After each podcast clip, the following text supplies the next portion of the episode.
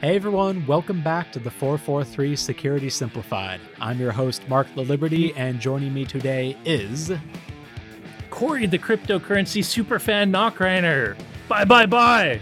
Please make sure you take all your financial advice from Corey. uh, on today's episode, we will be discussing yet another cryptocurrency hack of over $100 million worth of stolen coin. Uh, bye, bye, bye. It's totally safe, An Mark. FBI raid of a oh a legacy financial institution. Let's call it that. Uh, and then an update from a massive ransomware organization with one of their latest victims. Uh, with that, let's go ahead and I don't even know. Is there any verb associated with cryptocurrency? I don't think so. Let's just go on in To the moon? How do you turn to the moon. to the moon into a verb? What's a verb for going to space? Spacing? rocket. Let's rocket on in.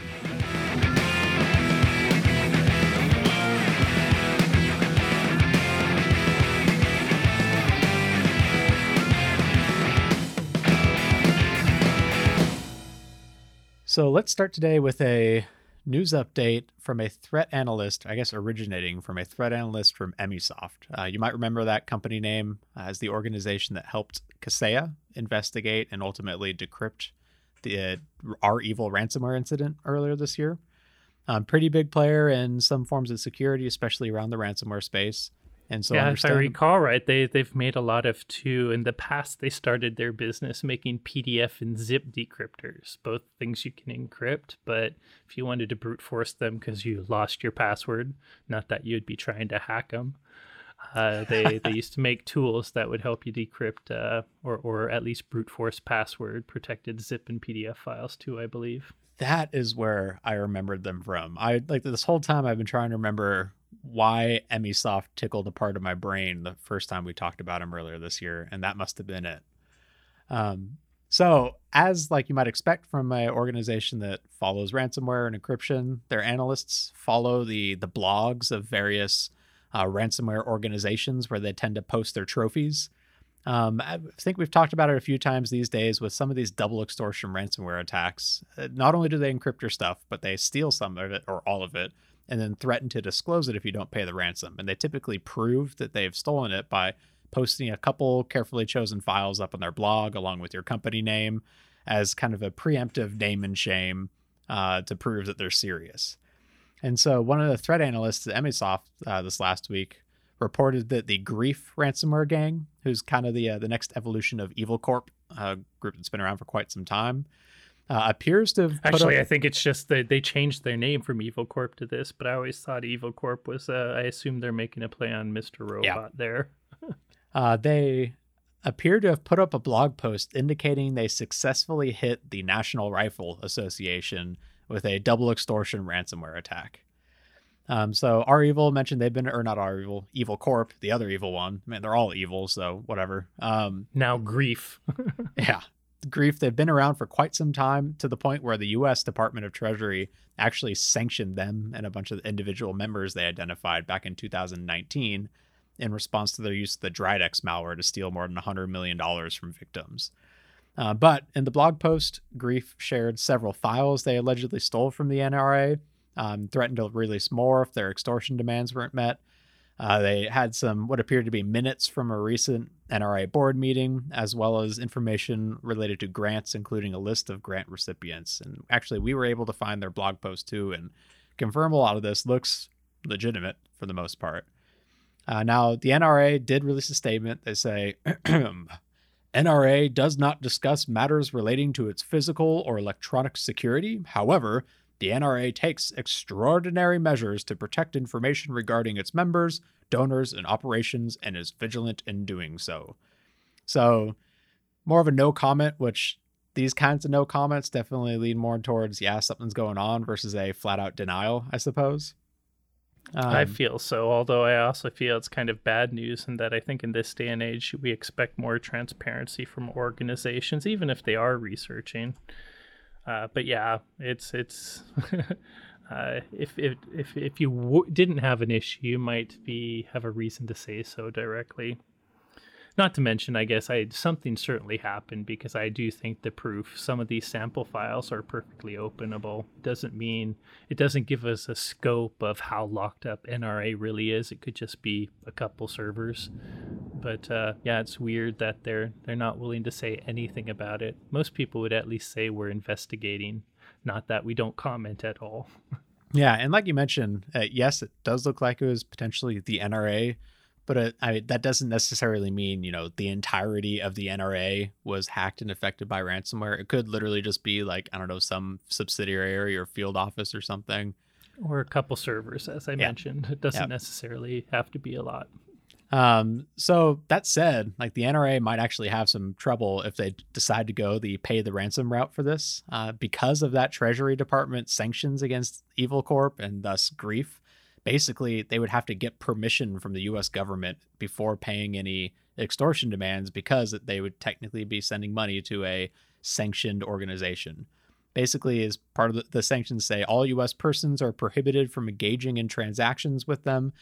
Um, and foreign persons as well may be subject to their own sanctions for knowingly facilitating a significant transaction with them.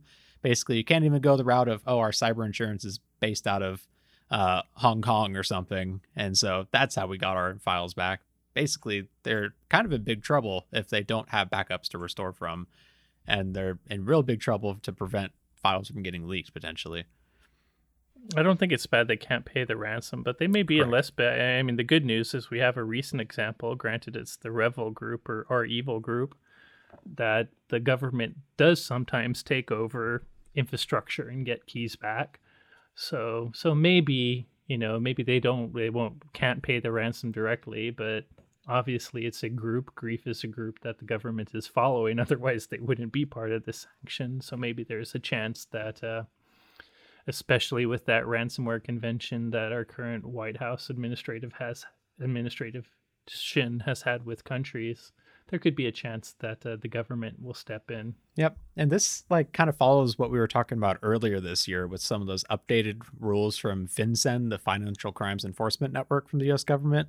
Uh, basically saying if you're hit by ransomware from like North Korea or Iran or somewhere else we have sanctions on, you can't pay the ransom or else you yeah. might be held liable. It's, it's like paying terrorists, not just yeah. cyber criminals in those cases.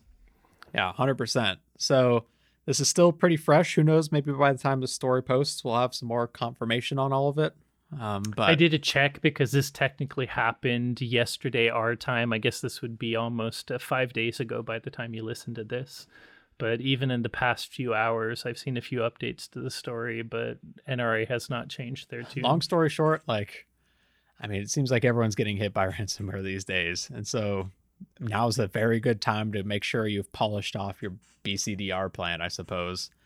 Uh, that way, you know, when the inevitable happens, you're not completely left out hanging to dry. Just because I do it all the time, if you've, if you've heard us enough, BCDR stands for Business Continuity Disaster Recovery. Uh, most of the listeners probably know that, but there's so many acronyms in this industry, it never hurts to remind. Yeah, I feel like, man, that's a very good point. There's far too many acronyms in this industry. God, I see so many every day that are new to me. I wonder if we could do an entire podcast episode where all we said were acronyms. I bet it's possible. That that maybe that's the, a next CTF challenge where some coded message is just a whole bunch of acronyms that they have to figure out what the actual sentence means. To, anyways, maybe we gave away a CTF challenge. I Work like it. Progress, or maybe even our April Fool's podcast next year. That's a good idea too. uh, so moving on, uh, last Tuesday, uh, security journalist Brian Krebs, who Corey, I, many other people follow due to his honestly pretty great investigatory journalism, largely because of all of his contacts across basically all industries. Although um, I will say, even though he works with a lot of researchers still, so there's experts behind him too, I would give him credit for kind of crossing the barrier between just a smart investigative journalist and an actual smart computer security person. You know, I, I think over time and through experience and the people he's worked with, he has technical cred all of his own now too. So yeah, hundred percent. We, we agree. We we like Krebs. He gets a lot of scoops, man. He definitely gets. In fact, he's the one that kind of unmasked the uh, what was it, WannaCry perpetrator uh, or the um no the Mirai botnet, uh, the Yes, individual sure. behind the Mirai botnet, The where- college, the college student. which I feel like only happened because they targeted Krebs's blog post with such a massive DDoS attack that he got kicked off of Ak- Akamai, and kind of went scorched earth and said, "Okay, whatever, we're gonna unmask you then." So yes, very good investigatory journalism and definitely a lot of scoops. And so speaking of scoops, uh, just this last Tuesday, he posted a blog post, or I guess an article, about an FBI raid on a warehouse for the point of sale device vendor PAX Technology. Uh, so PAX is a pretty widely popular point of sale terminal vendor. I think they had something like 60 million deployments around the world, uh, based out of Shenzhen, China. Um, popular around the world, though, in hundreds of different countries. And this last Tuesday, one of their warehouses was raided, uh, where the FBI stated they were executing a court authorized search at the warehouse as part of a federal investigation that included the Department of Customs and Border Patrol and the Naval Crimes Investigata- Investigation Service. Uh, basically, after reports from one of PAX's customers claiming they didn't get good answers for some suspicious looking network traffic going from these terminals.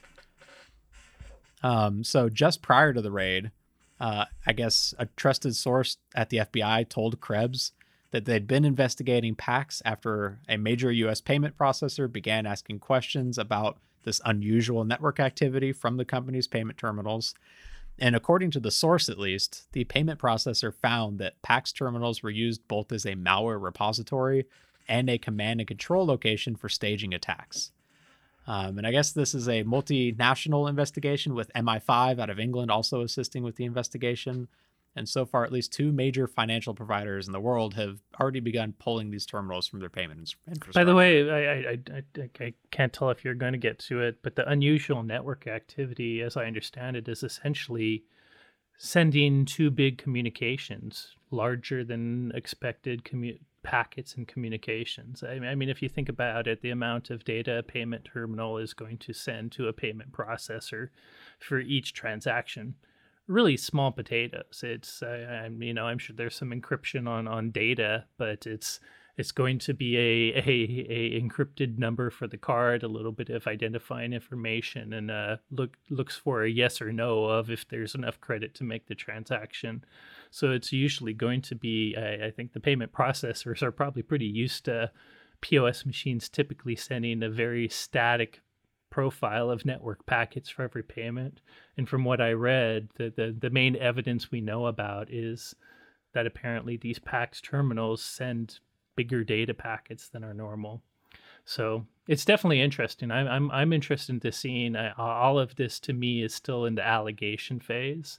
I mean, it must be serious for the FBI to get a subpoena and raid.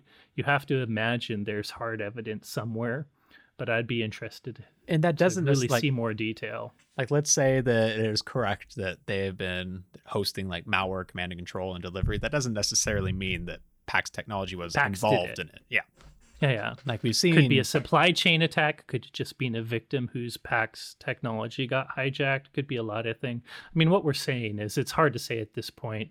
Uh, I guess you one thing you haven't said, so hopefully I'm not mentioning is is PAX is claiming this investigation is racially and politically motivated uh, as a Chinese company. Uh, we we live in a world where that's one easy excuse that certain adversarial nation states would likely use, but we also live in a world where that's a possible reality too. I mean, if we face it, right? So it's kind of still to the public, anyways, in the he said, she said until we see evidence. But again, you you don't get subpoenas typically uh, without some sort of evidence behind them. So it's definitely an interesting story. I'm probably gonna make like our communications director sweat a little by even touching that with the 10 foot pole. But like the whole, you know, you just had a warehouse raided. Uh, and instead of putting out like a statement of uh, we're you know this was a surprise visit and we're unaware of any blah blah blah, but we're working with the FBI to resolve this, you say this is racially motivated or politically motivated. It's like what? Why? Okay, now that sounds kind of fishy. Why is that your I, go-to? I, I, I go so both. I like on one hand, I, I get why like a serious business shouldn't even go there yet, but we also it's a weird situation where we live in this this political climb where it, it it's an easy excuse, and it's also uh, could be a legitimate. I mean, we live in a world where uh, a lot of people are blaming China for for the coronavirus, which I guess there is still a possibility that the lab's being investigated. But you know, I, I think you and I often very point out that China is a adversarial government to many Western nations. They they have a type of government that doesn't necessarily support democracy, and they're they're known to do espionage on their own people and others. So it's very possible that there's some pretty shady things going on. But to a large extent, the Chinese people are normal, lovely people that run commercial businesses and are perfectly. So it's really, we live in this thing where there is a political climate and, and statements that go back and forth between China and US that are legitimate when it comes to the governments on both sides. But there's so many great Chinese businesses too. So we don't want to we, we try to avoid applying any sort of bias to this situation. But it is a weird, you know, I think most PR people would start with the statement of this was a surprise, we're investigating, and, and not necessarily go on the defensive right away.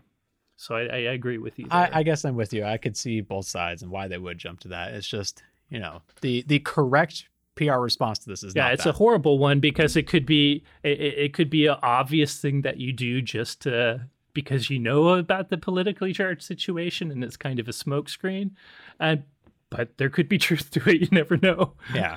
Either way, though, like let's talk about payment terminal security for a second here, because this, if this does turn out to be like an accurate story, the sources are correct. Like this isn't the first time payment terminals have been compromised okay, to post malware uh, inside an organization or out. Like big ones, Target, Home Depot, those are all payment card, at least networks or systems that were compromised to steal hundreds of millions of dollars. I would say uh, so you got to realize that payment terminals are the actual specialized proprietary hardware that's the payment terminal itself, but are often the system they connect to, which is in some cases a cash register, which is really a Windows machine that is taking a USB or serial device that's the payment processor. So the one thing I will say is a lot of the well known POS related hacks and POS related malware actually is malware that sits on a Windows computer.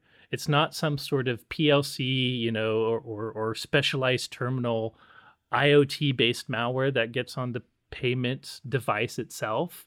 It's it's something that sits in the Windows computer that's communicating with that payment device and you know scrubs memory, scrapes memory to get stuff. So so I will say this one sounds like they believe the terminals themselves are the hijacked part.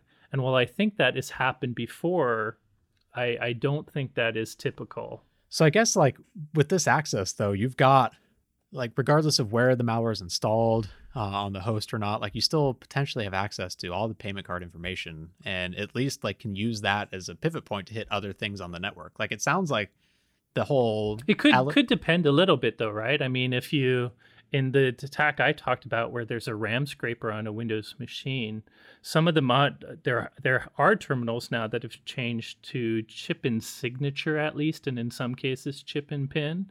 And in those cases they should have end-to-end encryption where the computer may never see what it used to scrape now on the terminal, I, I guess to me it depends on what access is to the terminal, or is this actually something associated with the software on another device that interacts? So to me, it makes a big difference.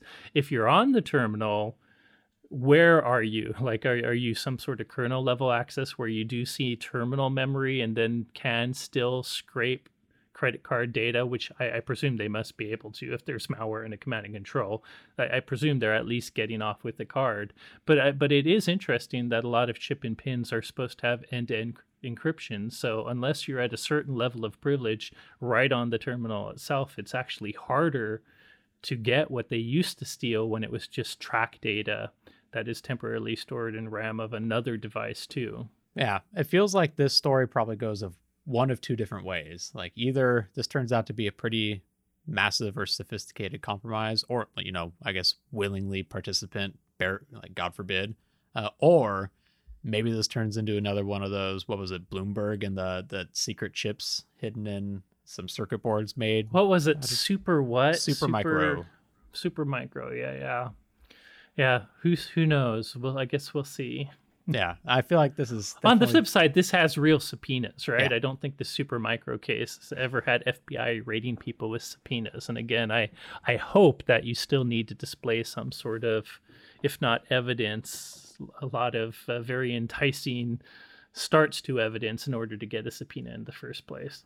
Yeah, it will be interesting to follow this one. Like subpoenaing and raiding a warehouse is definitely just the start of this. And, you know, as with most FBI investigations, they tend to tumble along a little slow. So it probably might be a bit until we get an update on this one. But I'm sure Mr. Krebs will have the scoop again when that day does finally come. Um, so, final news story last week a unknown hacker stole 130 million dollars from the distributed financial or DeFi Ethereum cryptocurrency exchange called Cream Finance through a bug in their Can we talk cream finance? There, there has to be a story. Like, what the heck does cryptocurrency or why cream? I, I don't know why, but that just seems like a gross name for a a, a cryptocurrency exchange to me. So uh it's actually an acronym according to their website. okay. And it is crypto rules everything around me. so okay, Uh. whatever. All the power to it. It's okay. This is one of those things with cryptocurrency where like it's just the dumbest. Like, I mean, it's easy to poke fun at a name. It's, the, it's it's believers. Obviously, they're believers. They're like going all in. the it dumbest rules name. everything around me. And this company is worth like 1.8 billion dollars, or at least manages 1.8 billion dollars of finance. I guess it's DeFi, so they technically don't manage anything that is one point million dollars of currency that can be used in very limited transactions. So a naysayer like me might say it's a bubble of 1.8 billion dollars. We'll see. Anyways. Uh, The so future will show us. the future will show us. Uh, Your, so your your animated NF, NFT GIF will one day be worth a billion dollars. Don't worry, guys. my goodness. Um, Sarcasm. so, anyways, uh, hacker stole 130 million dollars from their decentralized finance exchange through a bug in their flash loaning system. Uh, so, if you're not a cryptocurrency nerd, there's a lot of words just that just got thrown out there that you're probably like, "What the heck does that even mean?" Flash loans, Yeah. cream. Okay, you explain cream. We Now explain cream- the cream. I, I, I kind of wish you didn't explain cream, but at least the explanation was better than the term led me to believe. Uh, so, I mean, let's start with like DeFi or distributed financial. So, basically, uh, these are, I guess we have to back up even further. So, the bulk of these are built on a cryptocurrency platform called Ethereum. Um, and while bit uh, other cryptocurrencies like Bitcoin, their primary and really only use is to act as like a ledger of a transfer of funds, like send a Bitcoin or a fraction of a Bitcoin from me to someone else. Some other platforms like Ethereum are actually admittedly quite a bit more robust to the point where you can run entire applications on them uh, because instead of just facilitating monetary transfers on their ledgers and on their blockchains, they can actually like you can run code. Like you can set up entire games like that Crypto CryptoKitties stupid thing that I think we still have a couple of them named after you, Corey, and they're the little rainbow ones. But um, you can run cute unicorn kitties. Exactly. Uh, but you can take that to not necessarily extreme, but even further, where now you can use these smart contracts, as they're called, which are basically fancy transactions on the blockchain that live on the blockchain that have functions and code and everything.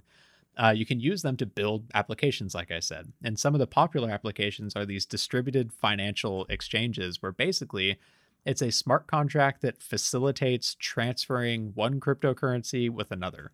Uh, more often than not, they're using tokens on the Ethereum blockchain. So it's all in Ethereum.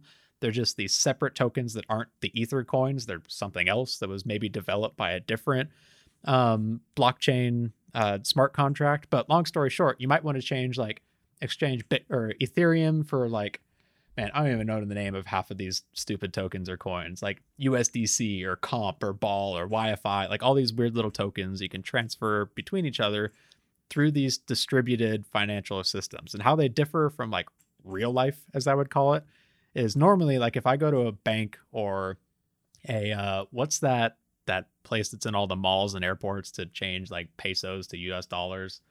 Um, Currency exchange. eh, whatever it's called. Anyways, normally you go to one of those, there's a human there, you hand them a hundred dollars, they verify that you've given them a hundred dollars, and based off the exchange rate, they'll give you the correct amount of like euros or pounds or pesos or whatever.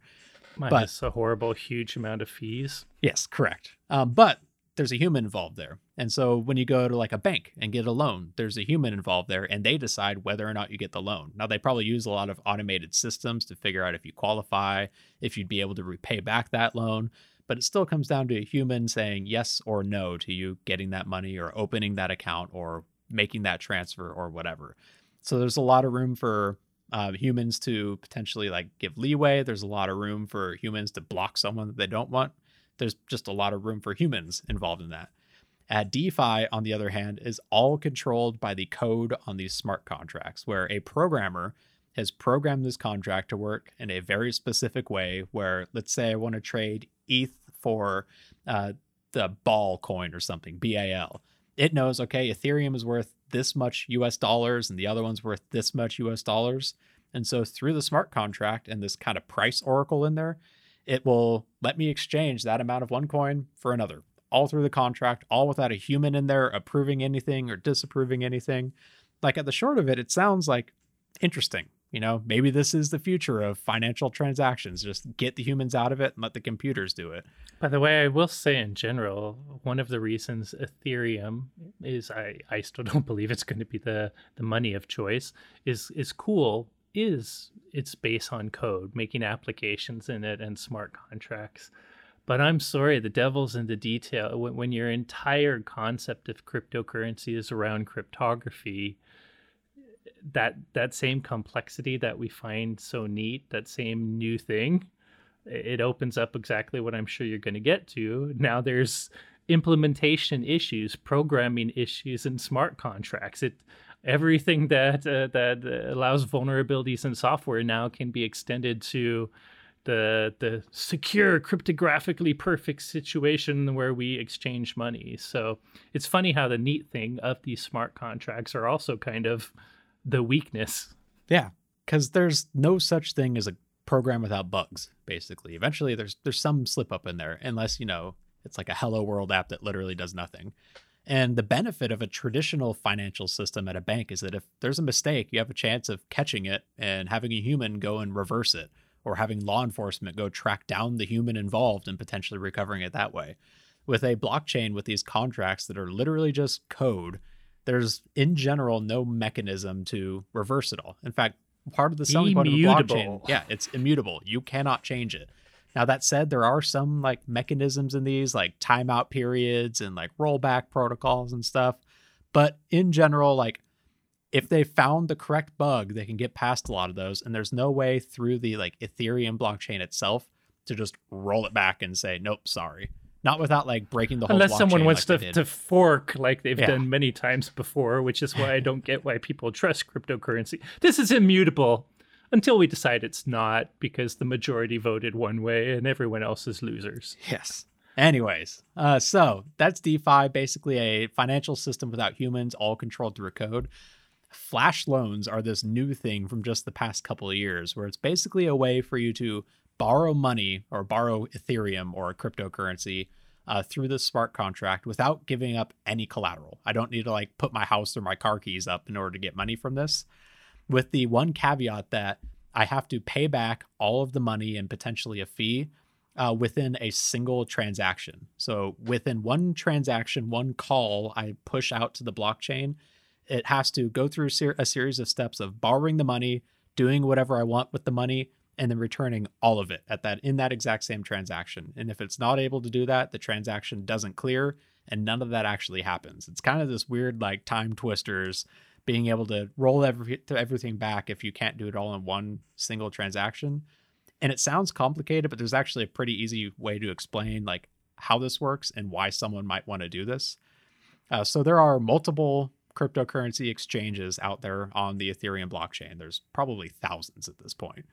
And not all of them have the same value uh, assessments of different tokens out there. So On Ethereum, there's this concept of altcoins or alternative coins or tokens where basically they're created by other smart contracts and they might actually have some monetary value.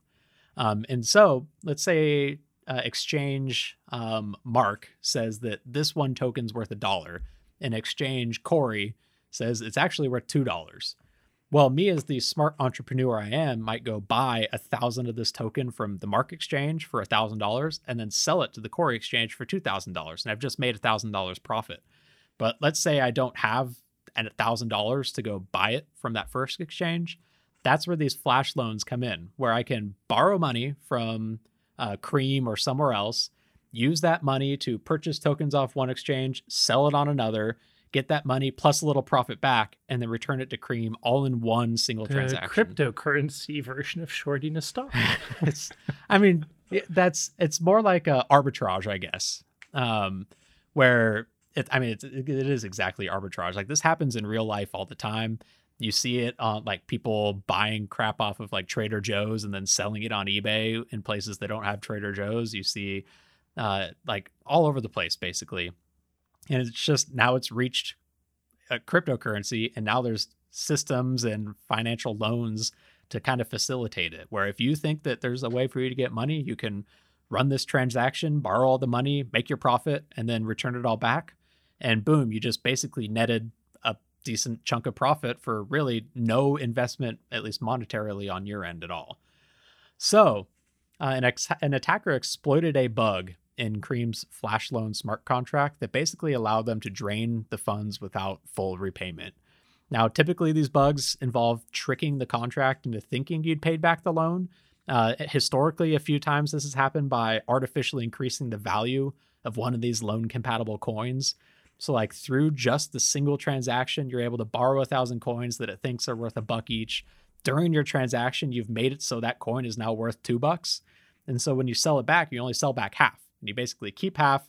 They end up with half the coins they used to have, but they think it's the exact same US dollar value from the start of that transaction. That's usually how it goes. Uh, long story short, in this one, the attacker kind of found a way to manipulate, again, the price oracle, as it's called, uh, for Cream Finance, which is basically this small little algorithm for how they decide how much each coin is worth. And they did that by minting some coins and moving them around and reloaning them back. It was actually a pretty massive transaction. It was like 69 different calls in there. And it ended up costing them $36,000 in just transaction fees uh, to run this transaction through the Ethereum network. Like it's not free to send in a transaction on Ethereum. In general, like me sending a coin to Corey is going to cost me a fraction of a cent, but some of these more complicated ones really add up. And this attack, if you would call it that, is 36,000. And why I say if you would call it that is because in reality, they used this smart contract exactly the way it way was, it was written. designed. Yeah, Yeah. and it's just the way they designed it didn't take into account this kind of retrading coins back to inflate the value of some of the other tokens they had in there. So it's one of those where it is like I would still label it as hacking. It is obviously it's going against the spirit of the system. It is them draining money out of uh, in a way that wasn't expected. But this is one of those things where they're smart contracts. It's like and under contract law, like that's the way it was written, and you're not like hacking into their system and stealing a private key and signing a, a transaction like that. You're literally just making the function calls that were there. Is this hacking? Is this illegal? It's obviously way, this is why I don't trust. Uh, you know, libertarians would say the whole idea of uh, cryptocurrency is decentralizing money, since money's a virtual concept, anyways. But I always say, sure, but you're going to end up with the Wild West, which is this: when you decentralize, no one that you know you can trust is in charge of anything. It's literally the Wild West, and like you say, the smart contract was made that way it's probably not illegal, you know. But you put your trust in a decentralized system that does not have a figure in charge of it. Good luck. And I know we all disagree with, oh, we can't trust the government, we can't trust a physical resource. But the truth is, I'm sorry, I, I, I trust the government over everyone else in the world who will be bad actors and good actors. And if you have no one that's in charge of a system, I, I don't see how you can design a system that's foolproof but has no centralized trust factor to it. So I I I love the utopian idea of a decentralized currency. And I love the idea of getting banks and but I just think ultimately for a fiat currency to work, there has to be a controller that's trustworthy enough for us to put our risk in these sorts of systems because from the outside world, crypto exchanges get hacked every hour, every day. Uh, to Sure, the tune of a some- ton of money, also. Yeah. Like this isn't And even the sure, first attack. Some people are getting rich, but you're getting rich off a resource that doesn't yet have r- as much real value as normal money does in the real world. This isn't even the first successful attack against Cream. Like they lost Okay, yeah, million in it. August, thirty-seven million in February. Like, Yeah.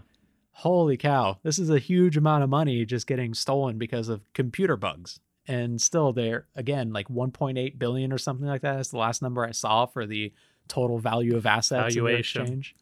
It's Yeah. insane. Yeah.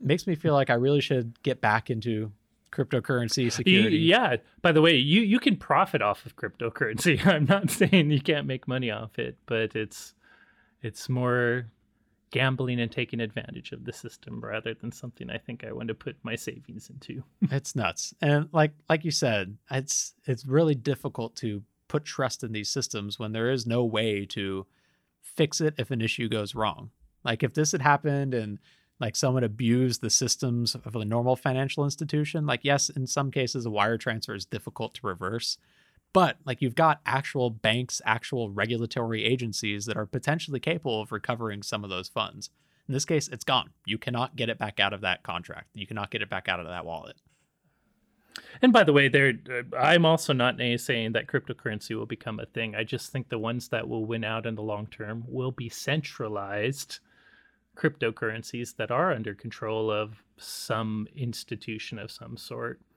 What Uh, was that one? otherwise it's Facebook is. I'm sorry, not Facebook. Uh, Meta is Meta. trying to make. yeah, another news that came out when we recorded this is apparently Facebook is not Facebook anymore.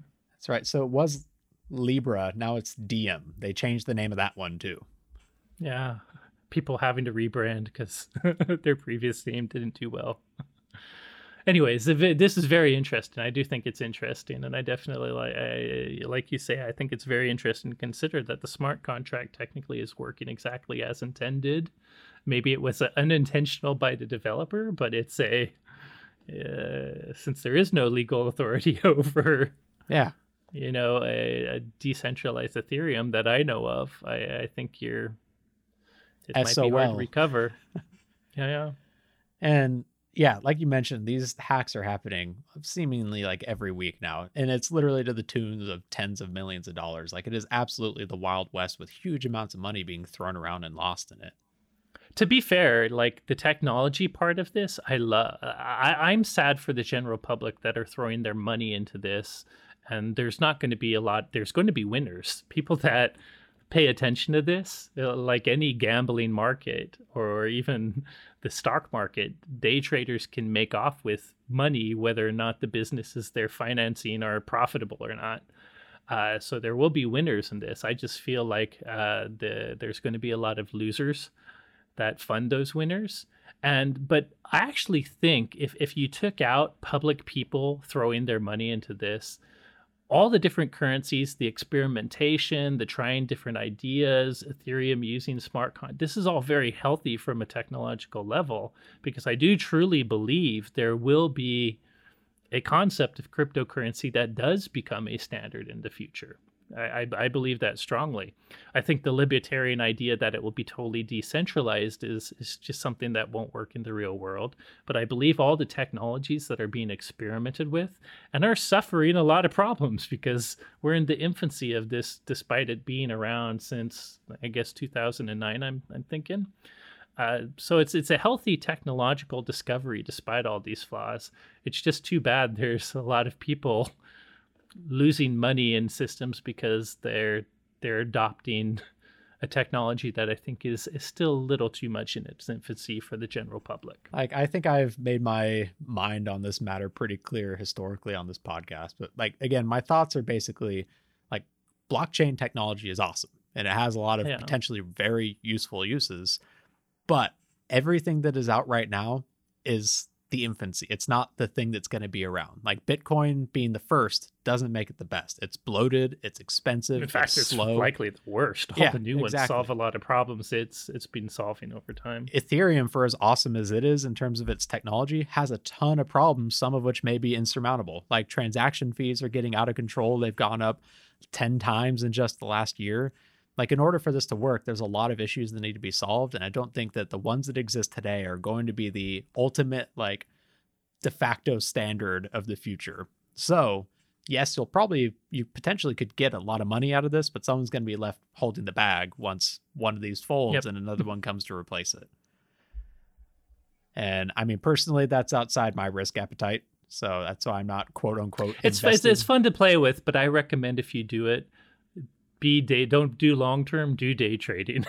you know. Uh, but, Corey's but recommendation: day trade. uh, for cryptocurrency, like I total opposite, by the way, of a lot of my stock market long term mutual fund beliefs. I, I, I, you know, I might day trade if, uh, with a little bit of money to diversify, but uh, cryptocurrency is too volatile, in my opinion. So it's not a long term hold type of thing to me because lots of the cryptocurrencies are going to be gone eventually. And there might be one person that cashed out right before it happened, and there'll be tens of thousands of people that were the ones that bought when he or she cashed out. So, uh, it, it's I, I all the power to the people that are, are finding ways to make money from it. I just don't. I don't. Uh, be careful. I I think it's a technology and an idea that's going to become the future. I just uh, I don't buy into the hype yet. And until then, I feel like I need to dust off my gloves and get into some bug bounties for some of these programs because there's a lot of money Yeah. to be made in those. I bet. Although it sucks that the dark side is more attractive. Might you might make two million on a bug bounty, but you probably could have found this and made 130 million on exploiting this badly Maybe written smart contract. I'm kidding.